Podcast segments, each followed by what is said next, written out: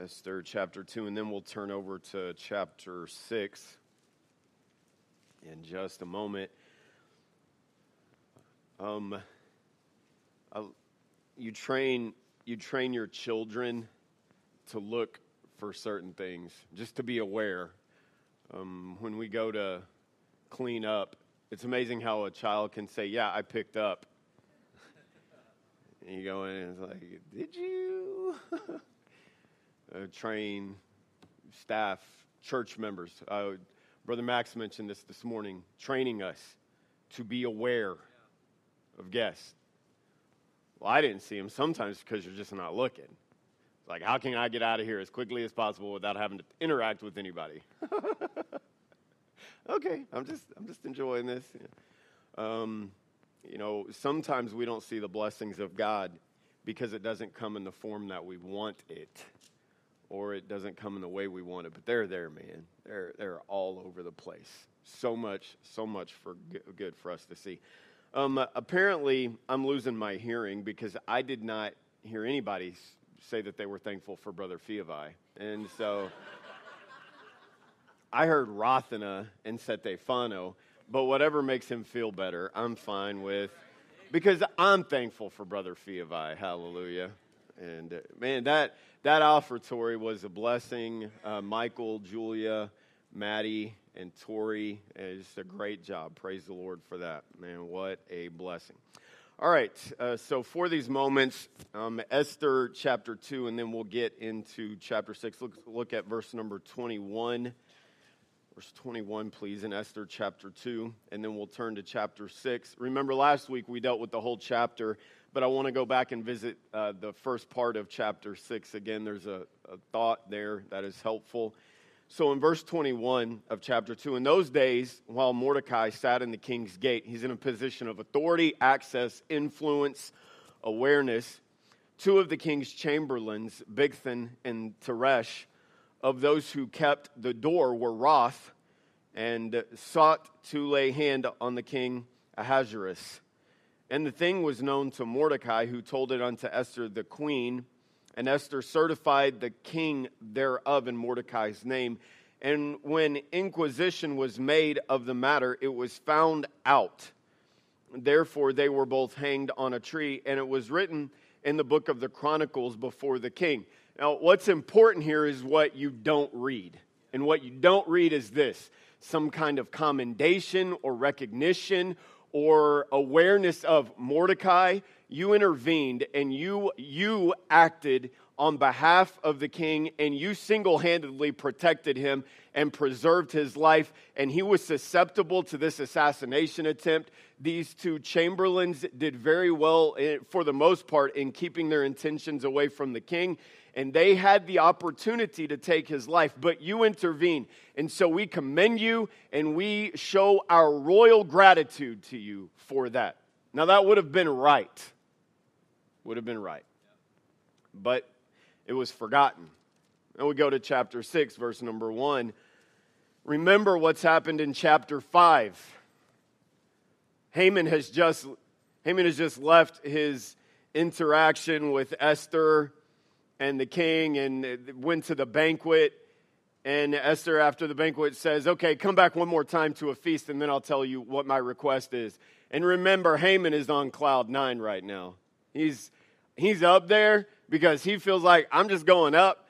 I'm being promoted. I'm going to get to kill all the Jews. And I'm really excited about this. The queen wants my company and the king and nobody else. This is a statement about how awesome it's going. I'm really, really, though, ticked off at Mordecai. And as long as Mordecai's alive, I can't enjoy any of the good stuff in life. It's a miserable way to live. And so he goes home, and his wife and his hype crew remember, he tells everybody, hey, come over and listen to how great I am. about to hear what's up. And so they, they come over and they tell him, hey, you want to get rid of Mordecai, just build this gallows, which is not the Western kind of gallows, it's a different style. It was very painful, publicly humiliating way to execute someone. And, and so Haman feels like, man, everything is going great. He goes to bed excited about getting rid of Mordecai. Maybe even can hear the gallows being constructed.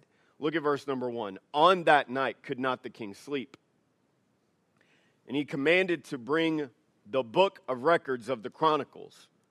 And they were read before the king. And it was found written that Mordecai had told of Bigthana and Teresh, two of the king's chamberlains, the keepers of the door, who sought to lay hands on the king of Ahasuerus. And the king said, What honor and dignity hath been done to Mordecai for this? Then said the king's servants that ministered unto him, There is nothing done for him. And then we talked about this last Sunday. He asked for who, who's in the court? And it just so happened to be Haman. And you know how that all went. So, back in chapter 2, we see this we see human forgetfulness, we see a delay in recognition. But in chapter 6, we see divine work. So, the thought is this divine out of the delay. Divine out of the delay. Father, we're glad that we can be at church tonight, and just it's good the different interactions, different things that we get to enjoy is being your people. And so thankful for the video and how we get to give missions money to things specifically like that, Lord. And so thankful for the offertory, thankful for the laughter and the, even the, the playful banter, just enjoying the people of God, thankful for songs and new songs uh, just all of these things that we enjoy, not just as your children, but getting to be a part of this church. We're grateful for it. And now I pray that you'd encourage your people and you'd speak to us as we are reminded of the delay that happened in Mordecai's life and how frustrating delays can be to us, and yet how you can use those delays uh, to bring good, to bring far greater good than if we had been working on our own timeline. So, Father, please help us to see that there can be divine work out of the delays. In Jesus' name, amen. You may be seated. Thanks so much for standing. One of my one of, one of my least favorite things and times that I can be the most challenged at in my attitude is when I'm trying to get to the church. And right now, man, I don't know if y'all remember this. I want to take you back a few months and uh, on the boulevard, and they had those big electronic signs, and it said, and then we got this. Actually, the first time I saw it, it was a postcard in the mail. I was at least thankful for this. Showed up at the church.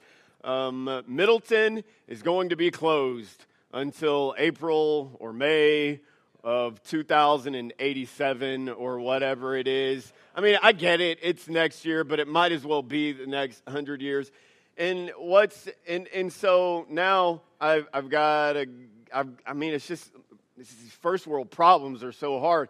I've got to turn left and then go right and make another right. And normally I could just be at the church in like seven minutes, and now it either takes like 12 minutes or 15 minutes, respectively. It's just a hard life to be living right now. And so I'm going, and then, you know, I'm on my way to church on a Sunday morning, rejoicing in the Lord. I don't know who's in charge of these trains, but they schedule them with me in mind. And, I feel like somebody there is actually saved. And they're saying, God, there's a pastor out there who needs to develop the fruit of the Spirit a little better. And we're just, we want you to be in charge of, of when this train goes by. And I'm like, you just need to be in church, bro, instead of messing with me on these trains right now. I mean, you can see it coming, can't you? You know what the worst is for me? Okay, I'm having fun. Y'all relax a little bit. Okay, I'm just having fun, sort of. Okay, you know what the worst is?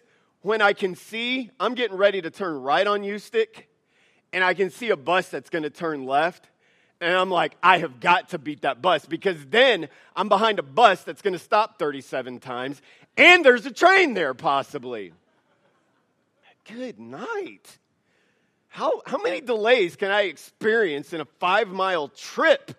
What is, you know what I'm talking about. Maybe you don't. Maybe you're all just more spiritual than me, which is quite possible. I remember Alexandra saying one time when we were delayed with something, well, maybe God has a reason for it. Oh.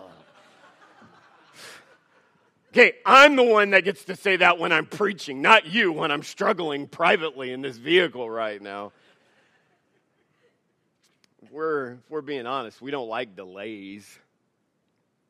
We don't, we don't enjoy our plans being interrupted. we don't enjoy things that should happen not happening when they should and how they should.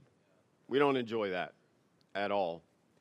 And yet, there are going to be times when things that should happen don't happen when they ought to happen. There are going to be times when we go through things that have no explanation, and yet we are in seemingly very vulnerable positions, and we look for the intervention, we look for the correction, we look for the change. We look for the obvious thing that needs to happen happening. We look for the end of the train. Like 137. Seriously? Are we still moving this much freight by train? I'm just kidding. I'm kidding. Y'all, I'm thankful for it. I eventually have a good attitude and just rejoice in the Lord that we live in this country. I praise the Lord for the semis and trains and the ports and all of that stuff. Hallelujah. Just not when it interrupts my flow. Anyway, in real life, it's no laughing matter. Mordecai's good was indeed good, and in a perfect world, it would have been properly respected and uh, rewarded, compensated, and honored in a perfect world. But it's not a perfect world. And Mordecai is ministering to a pagan king who's primarily driven by his own political promotion and agenda and his own sensual appetites. If you need refreshment about this, just go back and read chapter 1 and chapter 2. This is not a virtuous man who's driven by the good of all people. This is a man who's driven by his own internal lust, his own selfishness, and yet and yet Mordecai understands this that it's God that sets up kings and takes down kings. And by the way, it's still God that is in charge of those things. And so, I, even if I disagree with him, I need to respect the office. Man, I love the opportunity to teach my children. We will respect authority figures no matter how much we disagree with them we will show respect and we will pray and we will be the right kind, we will try to be the right kind of people before God. And so I understand that. And Mordecai understood that. And so he intervenes. He hears about this plot and he intervenes to save the king's life. And it should have been, the, I mean, the next day, that certainly within the week. Man, the kingdom needs to know about Mordecai. The kingdom needs to know because my life was this close to being snuffed out. And this man intervened to protect me. Now, a few things. The king, the king was human. We got to be okay that people make mistakes simply because they're human. I'm not saying we justify it. I'm saying sometimes we can get on a high horse like we're not human. And eh, the king was human. Number two, the king was busy. Are you ready? He's the king. You say, well, he wasn't, he wasn't necessarily a good man. Right, but he, he was still ruling a world empire at the time, and there were some things going on, and whether or not his priorities were straight, he was really busy. Also, there's this not only was he human, and not only was he busy, he was also very self absorbed. So you have this king who is human, and then he is a king and he's really busy, and then he pretty much lives his life focused on himself. The world revolves around him. He is the sun, and everybody else is the universe that is moving around him. He's the focal point. He is what everyone should be paying attention to. And when his queen, Vashti, who he later regretted removing her, when his queen won't perform for him and do what it is that he wants done, even if, even if it's inappropriate or demeans her, then he's just going to go out and he is going to, excuse the terminology, he's just going to harvest all of these single young ladies for his own pleasure. And so we look at this and we say, it's really no surprise that he forgot to do anything on behalf of Mordecai. It's not a surprise that Mordecai was forgotten because he's human, he's busy, and he's self absorbed. And so his concern in those moments was not who helped to save my life, his concern was just that my life was saved. And so Mordecai very quickly drifted into forgetfulness. Now, God is sovereign, and that comes up over and over again in this book. And what's amazing about that is that he can work through the flaws of men to accomplish his good purpose. Uh, Romans 8 28. We know The Apostle Paul was inspired to definitively make a statement with confidence. We know. Not we kind of think, not we kind of hope so. We know, we're certain of, we're sure that he and we know that all things work together for good to them that love God, to him who are to them who are the called according to his purpose. Now, while it was not it was not just that Mordecai's reward was delayed, it was used in a divine way, even though there was a human error there. So we get to chapter 6. And if you can just think about the avalanche of events that are in motion against the Jews, against Mordecai, against Esther. It's like, an, it's like those waves coming at the, the missionary. It's like those waves, and they're just holding on to one another. And you see, you see these waves coming in, and, and you see, man, this might be a bigger one than I can handle and you see you see this this avalanche you see these waves coming down on you and there's the avalanche of the king's indifference and callousness and forgetfulness there's the avalanche of Haman's intense hatred for Mordecai. And then because Mordecai's a Jew and he hates Mordecai, then his hatred for all the other Jews. There's this uh, avalanche of all of these events, this law being signed, and then seemingly Haman being promoted to this position of great power. And you have all of these things that are against you. You understand, this wasn't just sweet story time, that their backs were really up against the wall right here. And Haman goes home. He's just fired up, full of himself and angry about Mordecai. Now he's got these gallows being built, and he gets there early in the morning, just like I show up at the DMV right now on a semi weekly basis because I keep losing stuff. He just shows up. I'm there early. Man, I, I got my footprints marked on the parking lot right outside the DMV. I know what time to get there now to beat so I'm not back in the trees. I know when to get there. That's Haman He's there early on that night. The king couldn't sleep. You know, God's able to just do stuff. You say, why couldn't he sleep? God gets involved. It's like, man, I just, I can't sleep. Nothing's happening on ESPN. I'm tired of the news. Everybody talking about my kingdom. Who cares? Man, I guess I need to, I'm going to read something. Well, he's the king, so he doesn't actually do his own reading. He has people read it to him. Hey, babe, make a note of this. I think I'm going to have you read ESPN to me from now on. That's a joke. I'm just trying to make sure you're all still engaged here.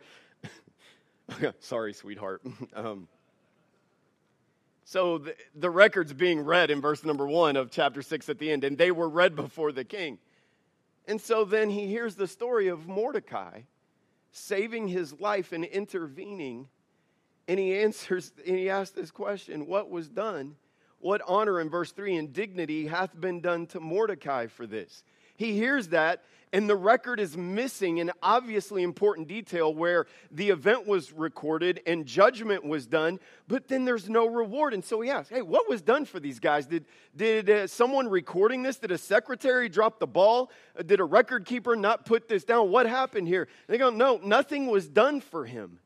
And so he finds out that Haman's out there and brings him in. And then the, the, the, the, divine irony of all of this, how that the man, the enemy of God's people, is now making the suggestion oh, this is hilarious, that is going to be used to honor Mordecai.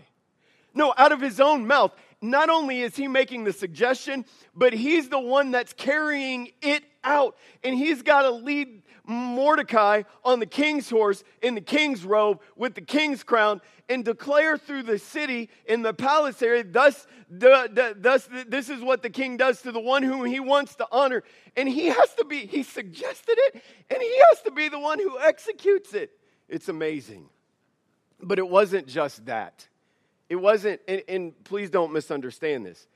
And we, we get it from a human perspective. If that's me, I'm just looking down at Haman going, But that wasn't Mordecai's spirit. That's not a godly spirit. That, that wasn't Mordecai's attitude at all. This wasn't about Mordecai and Haman. Remember, this was about God and Haman. That was the point last week that you're either on God's side or you're not on God's side. And when you're against Him, you can't possibly win in the end. But when you're on His side, you can't possibly lose in the end. And this is about the work and purpose of God. This is about the preservation of God's people. This was so much more than just Mordecai getting the, laugh, the last laugh on Haman. Notice these benefits of, of this recognition being delayed. If the recognition had been given in chapter 2, when it, it from a human perspective, when it should have been, then it, the people of God might have missed out on these benefits. Notice, number one, it changed the thinking of a king towards an entire group of people. We're not going to go back and look at it, but in between chapter 2 and chapter 6, Haman comes onto the scene and he gains influence. And remember, he gets ticked off at Mordecai because Mordecai's not bowing down to him and worshiping him like he wants him to. And so he goes to the king and says, Hey, there's these people, and they have laws that are a threat to you that actually aren't. They're actually really good for you because when God blesses his people, it's only good for the community that they inhabit. But these people are just a nuisance and they're a threat to your reign. And so we need to write a law that on a certain day, anyone and everyone can take up arms and kill these people, and there's no defense, and they won't be held criminally liable, and we can just rid our empire of them. And the king's like, Sure, sounds great. Here's my stamp let's go have dinner. That's literally what happened. They sat down to eat. King's like, yeah, whatever. Just somebody else. I don't, I don't need to worry about this. Now he's dealing with one of their most influential leaders, and his mind has changed because he sees this, this man of this race did something to my benefit. And so his entire perspective has changed. Number two, it undermined the plotting of Haman. Remember what Haman came there to do.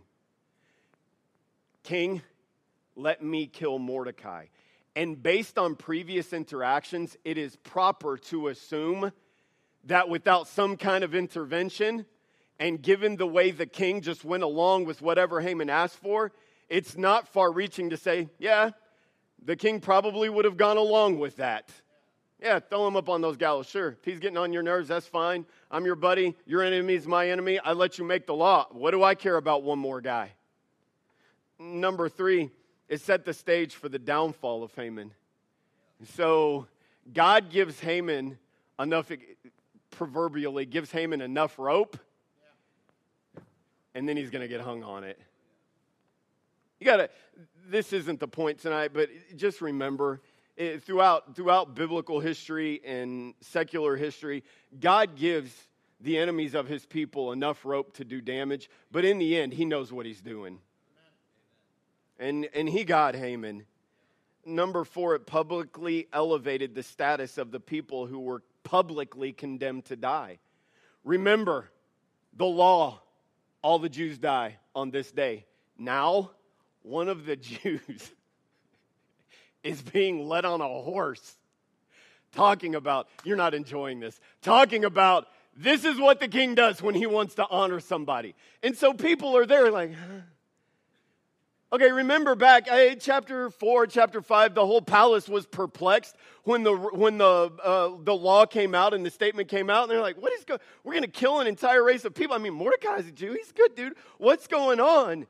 And now all of a sudden there's Mordecai on the horse, and there's Haman, the guy who hates Mordecai and hates the Jews, and he's leading him around saying this. And so now a, a public demonstration of honor is being used to, in some ways, undermine the intentions of Haman and help to affect the perceptions of people towards the Jewish people in the kingdom at that time.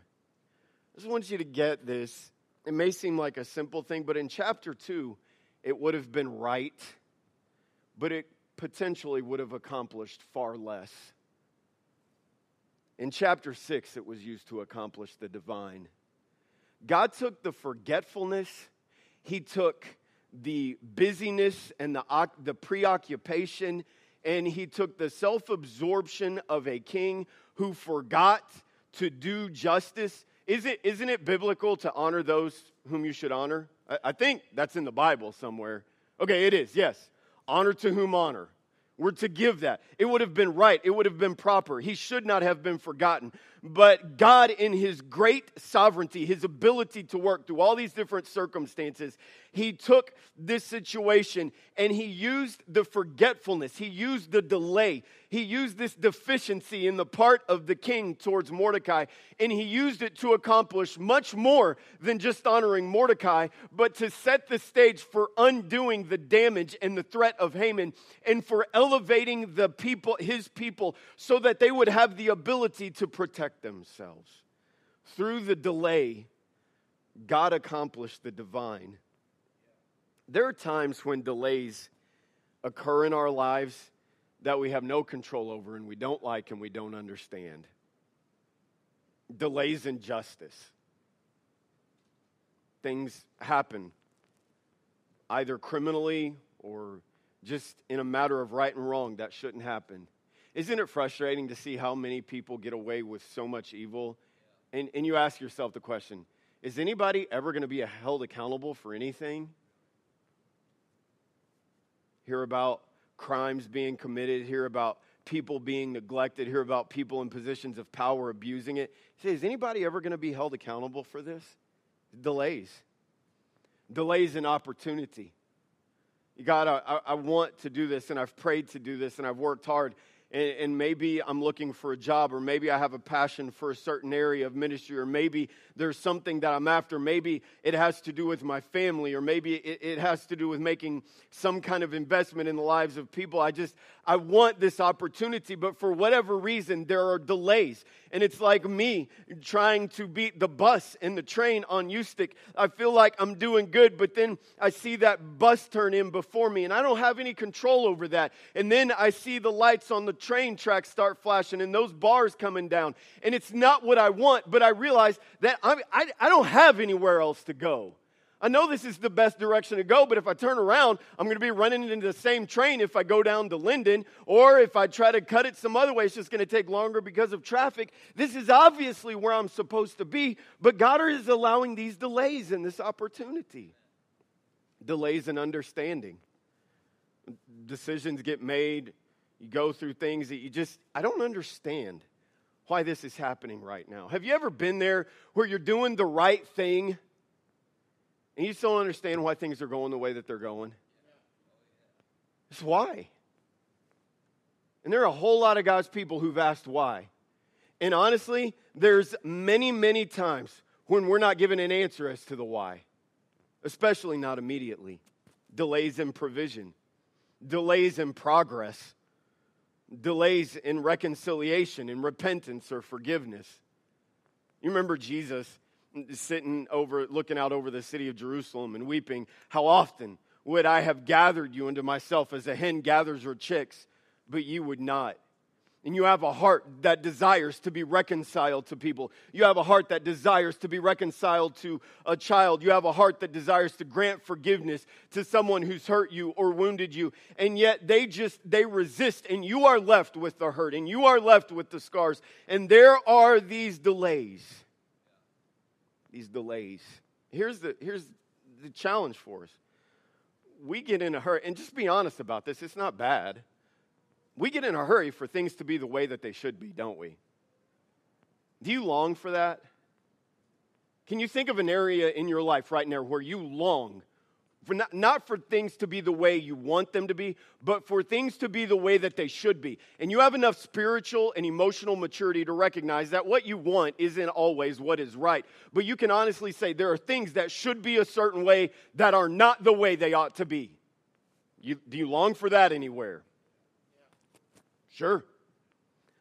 long for someone to admit that they're wrong. I long, long for, I long for an opportunity to come that I've been faithful and I've worked so hard. I long for this burden and this trial to be over where I'm trying to do the right thing. I long for the relief of this pressure for the correction of this issue, for the change of this attitude, for the release of this burden, for the restoration of this relationship. I long for progress. I long for understanding. I long to be able to see the end of the train coming at some point. But I'm stuck here with a bus in front of me and these lights flashing and these bars in my way. And I just see this train going by and there's no end in sight. And we just want things to be the way that they should be. Eh, have you been there? Yeah. Yeah. Not only that, we get in a hurry to make other people do what they should do. Again, there's a difference between people doing what you want them to do and what they should do. Recognize that, be mature about this. But there are times when you can look at people's lives and look at this, the decisions they're making, and you can say, this person isn't doing what they need to do. And it's not because you think you're better, it's because you know the Word of God and you know truth and you understand in any circumstances and in any situation this is wrong. And you want them to do what they should do because you understand it's for their good. Have you been there?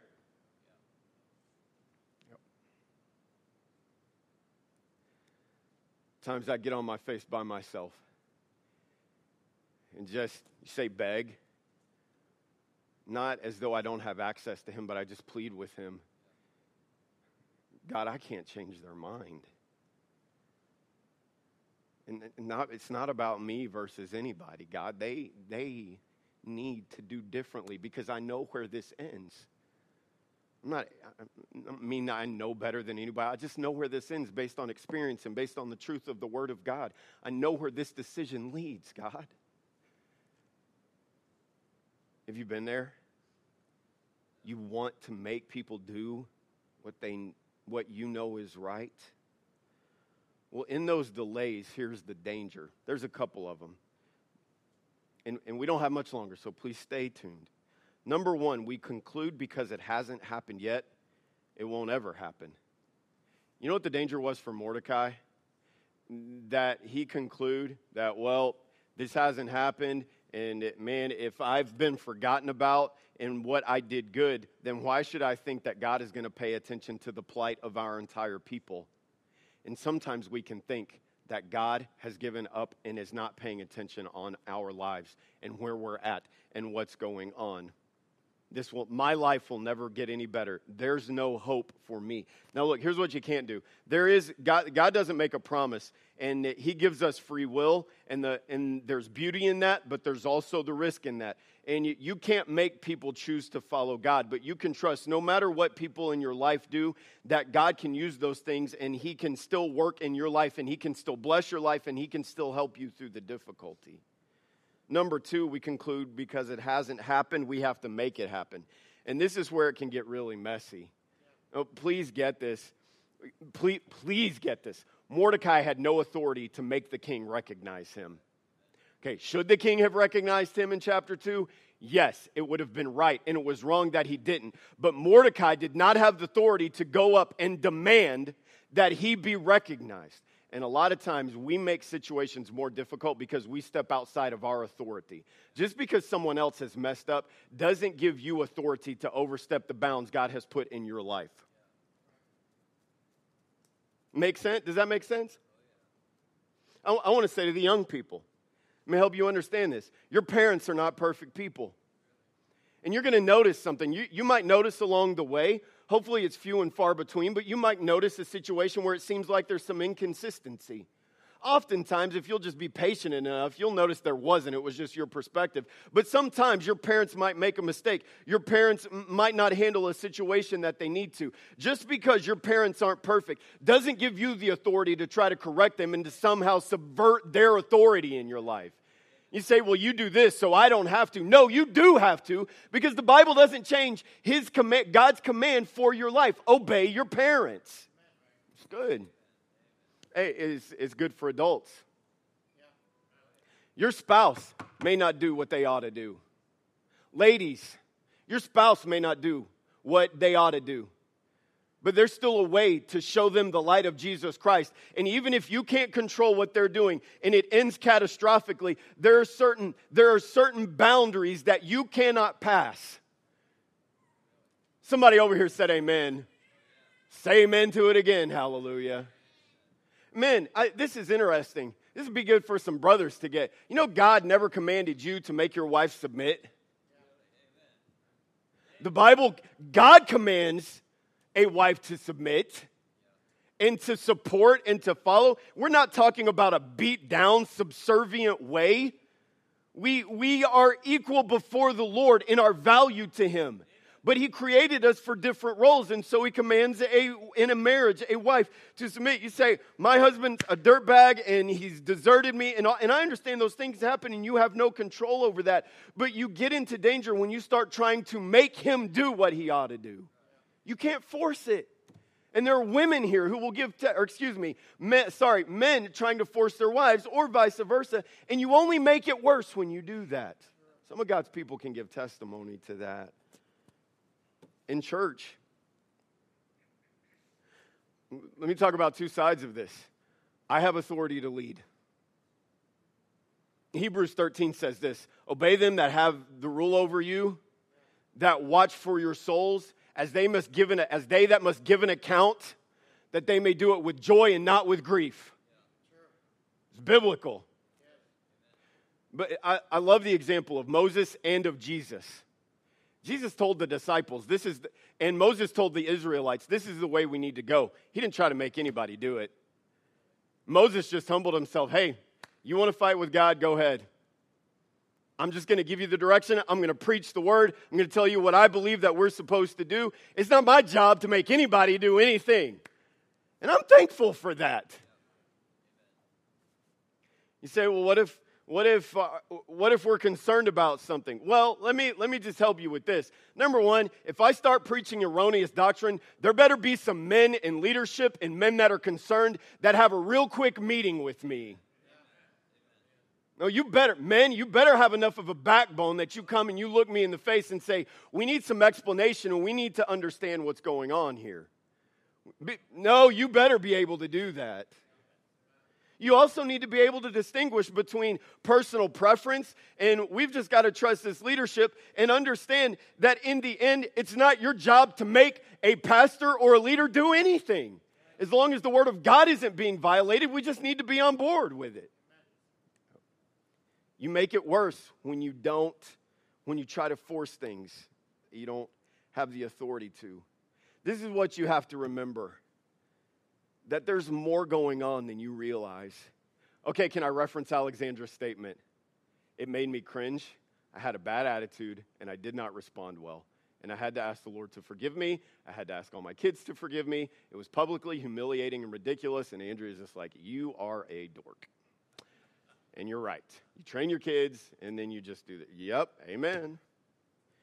But if you can be faithful and trust God when there are delays in your life, perhaps you'll see him use the delay to accomplish the divine.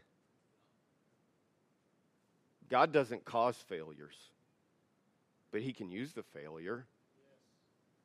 God doesn't cause the suffering, but he can use the suffering. Hey, I believe this.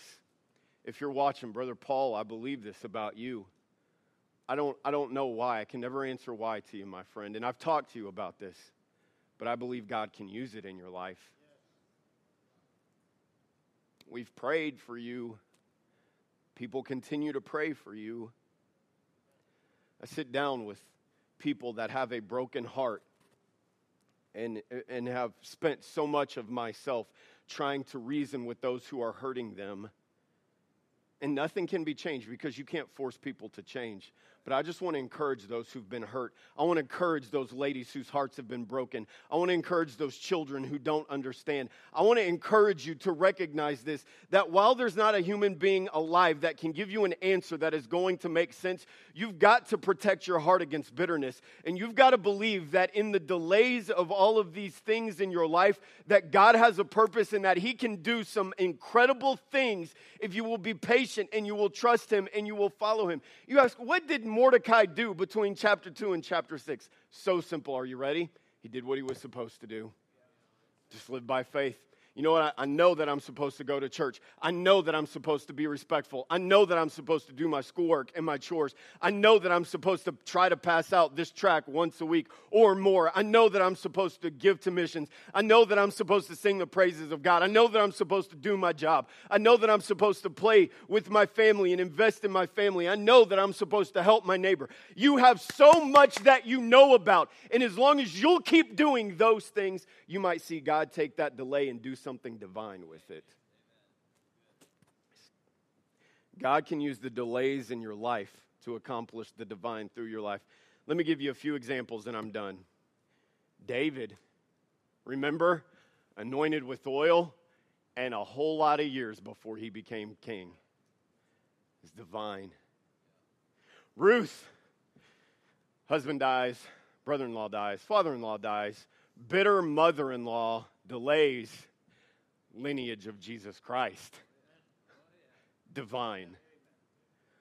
Moses, 40 years. He knew he was going to be the, the one to lead, so he takes matters into his own hands and he smokes the Egyptian soldier. And then he goes out into the wilderness for another 80 years, 40 years. I was laughing about this with my dad. Moses' ministry didn't start until he was 80. 80! Some of you people getting comfortable better check yourself. Holy Spirit might come knocking. Hey, you think you, you think you're getting ready to be done at 65? Nope. you say, well, it's a different time. You tell God that. I'm just saying, you better be open. Mm-hmm. Delay. Was there anything divine about the last 40 years of his life? Talk about a burning bush. Talk about a Red Sea. Talk about 40 years of provision in the wilderness. Talk about leading them to the place of the promised land. One more, Joseph. And got this dream. A Whole lot of bad stuff happened. In the end, divine. God can take your delay and do something divine with it. I lied. I'm sorry. One more. Jesus. Servant. Cross. One day, one day, white horse, victory, every knee, every tongue. So, God can use the delays in your life to accomplish the divine through your life. I don't know what that is. It's not a blank check that everything turns out the way we want it to, but He is at work, brothers and sisters. So, what delays are you experiencing? What areas does it seem like you are forgotten? You're not going to be on an island forever. You know, let me it, say it this way. You're not going to be stuck at the tracks forever. I have to remind myself this. It's pathetic. It's like five minutes at the most. I'm not going to be behind this bus forever. I'm not going to be counting these train cars forever. But it seems like we can. Feels like it. So, in the meantime, ask God for grace and do what you're supposed to do and when he's and when it's ready, when he's ready, when it's right and when it's best, he'll show himself in the way that he needs to. Let's all stand together. Can you look at me before you bow your heads and close your eyes? How many of you would raise your hand and say, There are things in my life that I have experienced or I am experiencing that if I could have avoided them, I would? Raise your hand. Yep. How many of you would say, There are things in my life that I have experienced that I would have avoided, but I, I am not seeing, I'm not experiencing, I don't understand. It just seems like one big giant bus or train in the way of my life. There's an issue, there's a problem, there's a hurt, there's a sorrow, and, and I just don't know what the outcome is. Got anything? Yep. yep. A lot of us, a lot of us. He's still there. Yes, he is. He's still there. You're not alone. And when you're uncertain about what's going to happen, He is working behind the scenes. And He's going to wake somebody up or keep somebody up or do something in your life. So when you, I don't know how long that takes. I just know that He can do it. And He might use the delay to bring out the divine. Let's all bow our heads and close our eyes. Lord, if you have spoken, I pray that you would be a help and you would help your people to respond and that whatever delays we have going on, Father, I don't know them all. I don't even, I don't think I know them all. I just know that your people have struggles. And I pray that you might help them to trust you. And it doesn't mean, God, this is not a message that everything will work out exactly like we want it to, but we can trust you to work things out. And that in the end, you're going to do good in us, you do good through us. You can bring the divine out of the delays that we experience. So, Father, please help our response to you in Jesus' name. Amen. While the piano begins and Brother Nate sings, if God has spoken to your heart, you respond to him.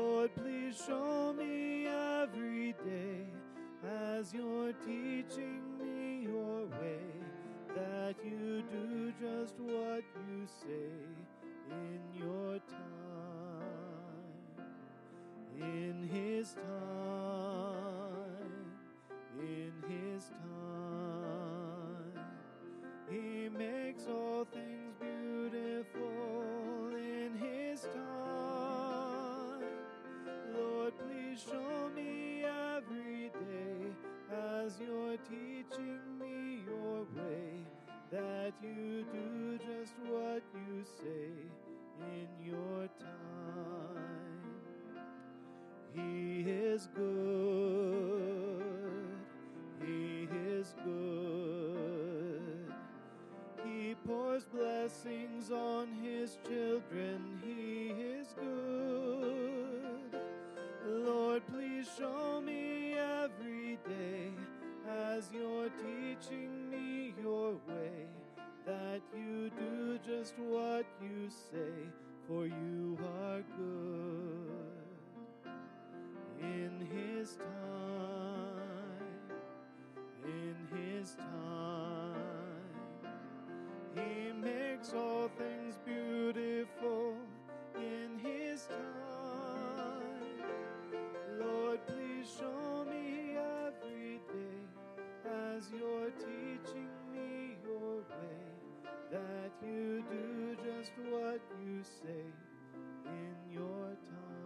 Brother Nate, can you sing one more verse, please?